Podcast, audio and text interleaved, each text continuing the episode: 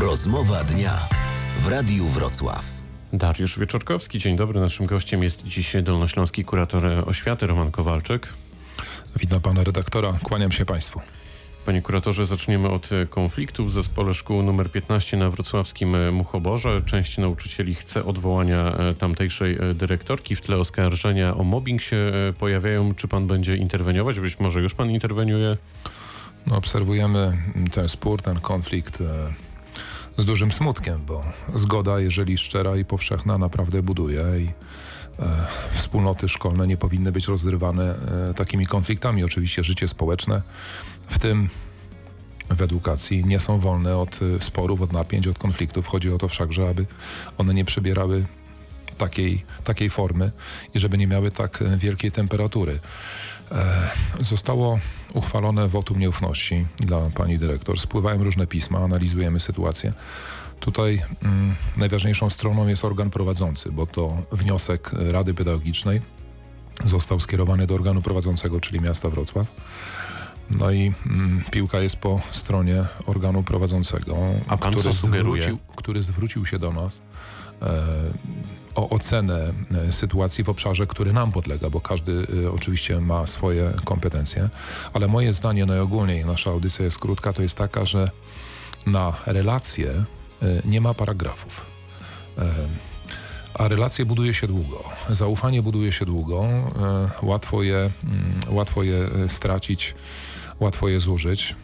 W związku z tym myślę, że pierwsze i najważniejsze to są pilne rozmowy i potrzebna jest na gwałt e, mediacja. Dodam, że od strony formalno-prawnej to też nie jest tak łatwo odwołać dyrektora. Poza tym e, tu już w, w grę zaczynają wchodzić e, kwestie honorowe. E, Strony, z tego co słyszymy, okopały się na swoich stanowiskach i teraz doprowadzić do jakiegoś sensownego rozwiązania, który by tę wspólnotę pozwolił stopniowo odbudowywać, będzie niesłychanie trudno. Tutaj w tej mierze pierwsze skrzypce będzie, brał, będzie grał organ prowadzący. My będziemy wspierać, no i będziemy analizować to, co do nas należy. E, To kończąc e, ten wątek, to jest powszechne zjawisko z pana praktyki, że dochodzi właśnie do eskalacji e, tego typu konfliktu, w ogóle do konfliktu. Nie, to są sytuacje bardzo sporadyczne. To znaczy to, że dochodzi do sporów, do napięć, to jest nic nadzwyczajnego. Ludzie są różni, mają swoje emocje, mają swoje ambicje. Szkoła jest e, miejscem szczególnym, jest miejscem spotkania, pracują ludzie. A jak pracują ludzie, to oczywiście różnie jest z nimi bywa. Natomiast e, jest to trzymane w ryzach i generalnie e, dobrze to wygląda na Dolnym Śląsku. Więc powtórzę, nader incydentalnie zdarzają się sytuacje wotum nieufności dla dyrektora. To zmieniamy temat. Czy szczepienia przeciw e, COVID-19 powinny być pana zdaniem obowiązkowe dla uczniów? Nie, one w ogóle nie powinny być obowiązkowe. Żyjemy w wolnym kraju, jesteśmy wolnymi ludźmi. Natomiast y, ja jestem, jak pan redaktor doskonale wie i państwo, którzy słuchacie y, Radia Wrocław, jestem zwolennikiem e, szczepień, słucham się lekarzy. Myślę, że ważne ze względów indywidualnych w trosce o zdrowie własne, swoich najbliższych, ale także o całą naszą, jeszcze raz użyję tego słowa, wspólnotę narodową. Im więcej osób zostanie zaszczepionych, tym szybciej osiągniemy odporność populacyjną i wrócimy do normalności, co jest sprawą niebłahą. Więc myślę, że warto się szczepić i przy tym bym poprzestał. To znaczy, y, na tym bym poprzestał. System zachęt y, zawsze można poprosić, y, służyć również swoim przykładem i zaszczepić jak największą liczbę osób w naszym kraju. Odpowiem, jak to wygląda w edukacji. No, w tym pierwszym rzucie, kiedy byli szczepieni nauczyciele, zaszczepiło się około 2 trzecie. No teraz już nie ewidencjonujemy osób e, z oświaty, ale sądzę, że przy tej ostatniej akcji szczepień też zaszczepiło się parę, może nawet paręnaście procent, więc myślę, że w chwili obecnej nauczycieli mamy zaszczepionych, czy pracowników oświaty szerzej, między e, 70 a 80%. I gdybyśmy taki wynik osiągnęli w skali e, całego kraju, to byłby to wynik przyzwoity. W jakiej kondycji psychicznej, ale też e, fizycznej e, uczniowie wrócili do szkół po tak, e, po tak długiej przerwie? Czy, czy można już wyciągnąć pierwsze wnioski? No, skutki długotrwałej izolacji bez wątpienia są negatywne. Ministerstwo mm, Edukacji i Nauki mm, od samego początku pandemii prowadziło i prowadzi badania. To tym zajmuje się jedna z uczelni mm, warszawskich, prowadzi badania na wielotysięcznych grupach, ankietując zarówno uczniów, jak i, co ciekawe, nauczycieli, rodziców. I cyklicznie e, byliśmy jako kuratorzy informowani o wynikach kolejnych edycji tego badania. I wynikało z tych badań, że kondycja psychofizyczna mm, uczniów ale też nauczycieli i rodziców pogarsza się i z tego wyciągnęliśmy bardzo prosty wniosek, że jeżeli tylko sytuacja epidemiczna na to pozwoli, to trzeba natychmiast wracać do szkoły. Więc wróciliśmy, chociaż jak pan redaktor wie, były też głosy, że, że, że może niekoniecznie, że trzeba czekać do 1 września. Ja byłem innego zdania, uważałem właśnie na podstawie także tych badań, że trzeba szybko wracać. I jaka ta kondycja jest, to już wiedzą nauczyciele, wiedzą wychowawcy. E, stąd też nasze profilaktyczne działania, gdzie już trochę mówiliśmy o profilaktyce, o sporach, o konfliktach. Profilaktyka jest bardzo ważna. E, uczulaliśmy i prosiliśmy też nauczycieli, żeby nie mm, zasypali mm, uczniów kanonadą e, sprawdzianów, tylko żeby ich miło przyjęli, żeby odbudowali relacje, żeby dodali skrzydeł, pozwol, pozwolili zaistnieć, no i obserwowali, diagnozowali, co się dzieje. Tutaj wielka jest rola pedagogów, psychologów, ale myślę wychowawców, ale wszystkich nauczycieli, wszak każdy nauczyciel jest wychowawcą. Powrót do szkoły i usunięcie tych skutków negatywnych, długotrwałej izolacji psychofizycznej to nie jest wydarzenie jednorazowe, tylko to jest proces i to jest zadanie zarówno na najbliższe tygodnie, jak myślę na początek przyszłego roku szkolnego. A czy uczniowie, ale też szeroko pojęta kadra będzie mogła liczyć na wsparcie szkolnych psychologów? A to bez wątpienia. E, pytanie tylko, ile tych psychologów i ile tych pedagogów jest. Jeżeli mamy na szkołę e, dużą jeden etat, to ten musi się zwijać jak w ukropie, ale przecież wszystkiego nie załatwi. W związku z tym bezwzględnie muszą zaangażować się wszyscy. Stąd podkreśliłem w audycji, podkreśliłem to w liście do nauczycieli, do dyrektorów. Przypomniamy tę starą prawdę, że każdy nauczyciel jest wychowawcą i od jego podejścia, od jego uśmiechu, od jego asertywności, wyrozumiałości, od jego empatii w tym trudnym momencie, bo przecież to jest sytuacja bezprecedensowa, po wielu miesiącach wreszcie uczniowie wrócili, muszą się odnaleźć, muszą się zintegrować, a na to wszystko nakłada się koniec roku szkolnego, koniec zajęć, e, klasyfikacja, do tego ujawniają się bezsprzecznie braki zaległości. Jak się w tym wszystkim odnaleźć, to nie jest proste. W związku z tym potrzebna jest pomocna dłoń ze strony kadry pedagogicznej i ona jest wyciągana. My do kuratorium nie dostajemy e, informacji, e, a były takie obawy, że, że pojawi się wiele maili, interwencji. E, nauczyciele stanęli na wysokości zadania. Dobrze to się układa. Inna sprawa, że jesteśmy przed klasyfikacją, a jak przychodzi czas klasyfikacji, wystawiania stopni, to rok w rok do kuratorium jednak trafiały rozmaite sprawy dotyczące po prostu ocen i promocji. Czy ten rok, e, który się kończy, ten rok szkolny naprawdę, który myślę przejdzie jednak siłą rzeczy do historii, on nie jest e, rokiem e, trochę spisanym na straty, bo często takie głosy się pojawiają w przestrzeni publicznej i że dopiero to, co się wydarzy we wrześniu, w październiku, być może w listopadzie, w pierwszym semestrze kolejnego roku szkolnego, to będzie faktyczna weryfikacja tego, co, co uczniowie potrafią. No, pojawiły się takie publicystyczne frazy, medialne tytuły o, o, straconym roczniku. Ja tego zdania nie podzielam.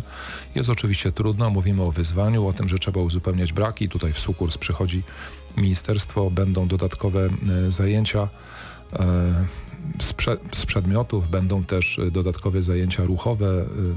Nasz AWF i wszystkie AWF-y w Polsce w chwili obecnej szkolą nauczycieli wychowania fizycznego oraz nauczycieli nauczania wczesnoszkolnego klas 1-3 szkołach podstawowych właśnie po to, żeby przywrócić aktywność ruchową.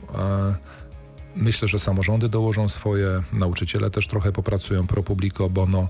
Myślę, że przy mądrości, wyrozumiałości mm, kadry pedagogicznej, rozkładając ten proces powrotu do formy psychofizycznej i uzupełniając e, braki, ale etapami, a nie od razu, to myślę, że my tu, tu wiele odkręcimy i naprawimy, a więc jestem dobrej myśli. Nie podzielam zdania absolutnie, że jest to stracony rocznik. Nie. Sądzi pan, że naprawdę nauczyciele będą pracować pro publico bono, jak pan to ujął? Pewnie nie wszyscy, ale y, y, apelujemy o to i mam też takie doświadczenia. Wszak byłem dyrektorem ELO numer 17 imienia Agnieszki Osieckiej we Wrocławiu, kiedy była trudna sytuacja, kiedy się na przykład zbliżały matury, część kadry y, prowadziła zajęcia dodatkowe po godzinach, przychodziła w soboty. E, to było szlachetne, a dyrektor ma pewne możliwości nagradzania tych nauczycieli, nie tylko uśmiechem, słowem, gestem, że zacytuję Agnieszkę Osiecką, e, naszą znaną poetkę, ale e, również dodatkiem motywacyjnym czy wnioskiem o nagrodę m, prezydenta, kuratora czy ministra. Jednocześnie Ministerstwo Edukacji zapowiada, że nauczyciele więcej zarobią, ale e, będą musieli więcej pracować e, przy tablicy, bo ma być zwiększone e, pensum. Czy to jest atrakcyjna oferta dla nauczycieli? To powiem szczerze, że, że sprawy negocjacji dotyczących pragmatyki służbowej zmian w karcie, w karcie nauczyciela tak dokładnie nie śledzę i my jako kuratorzy nie jesteśmy w to zaangażowani. Wiem, że te negocjacje prowadzi pan wiceminister Piątkowski mm, ze związkami zawodowymi. To jest propozycja, a co z tego ostatecznie się e, urodzi, jaki kształt e, przybiorą zmiany w karcie nauczyciela?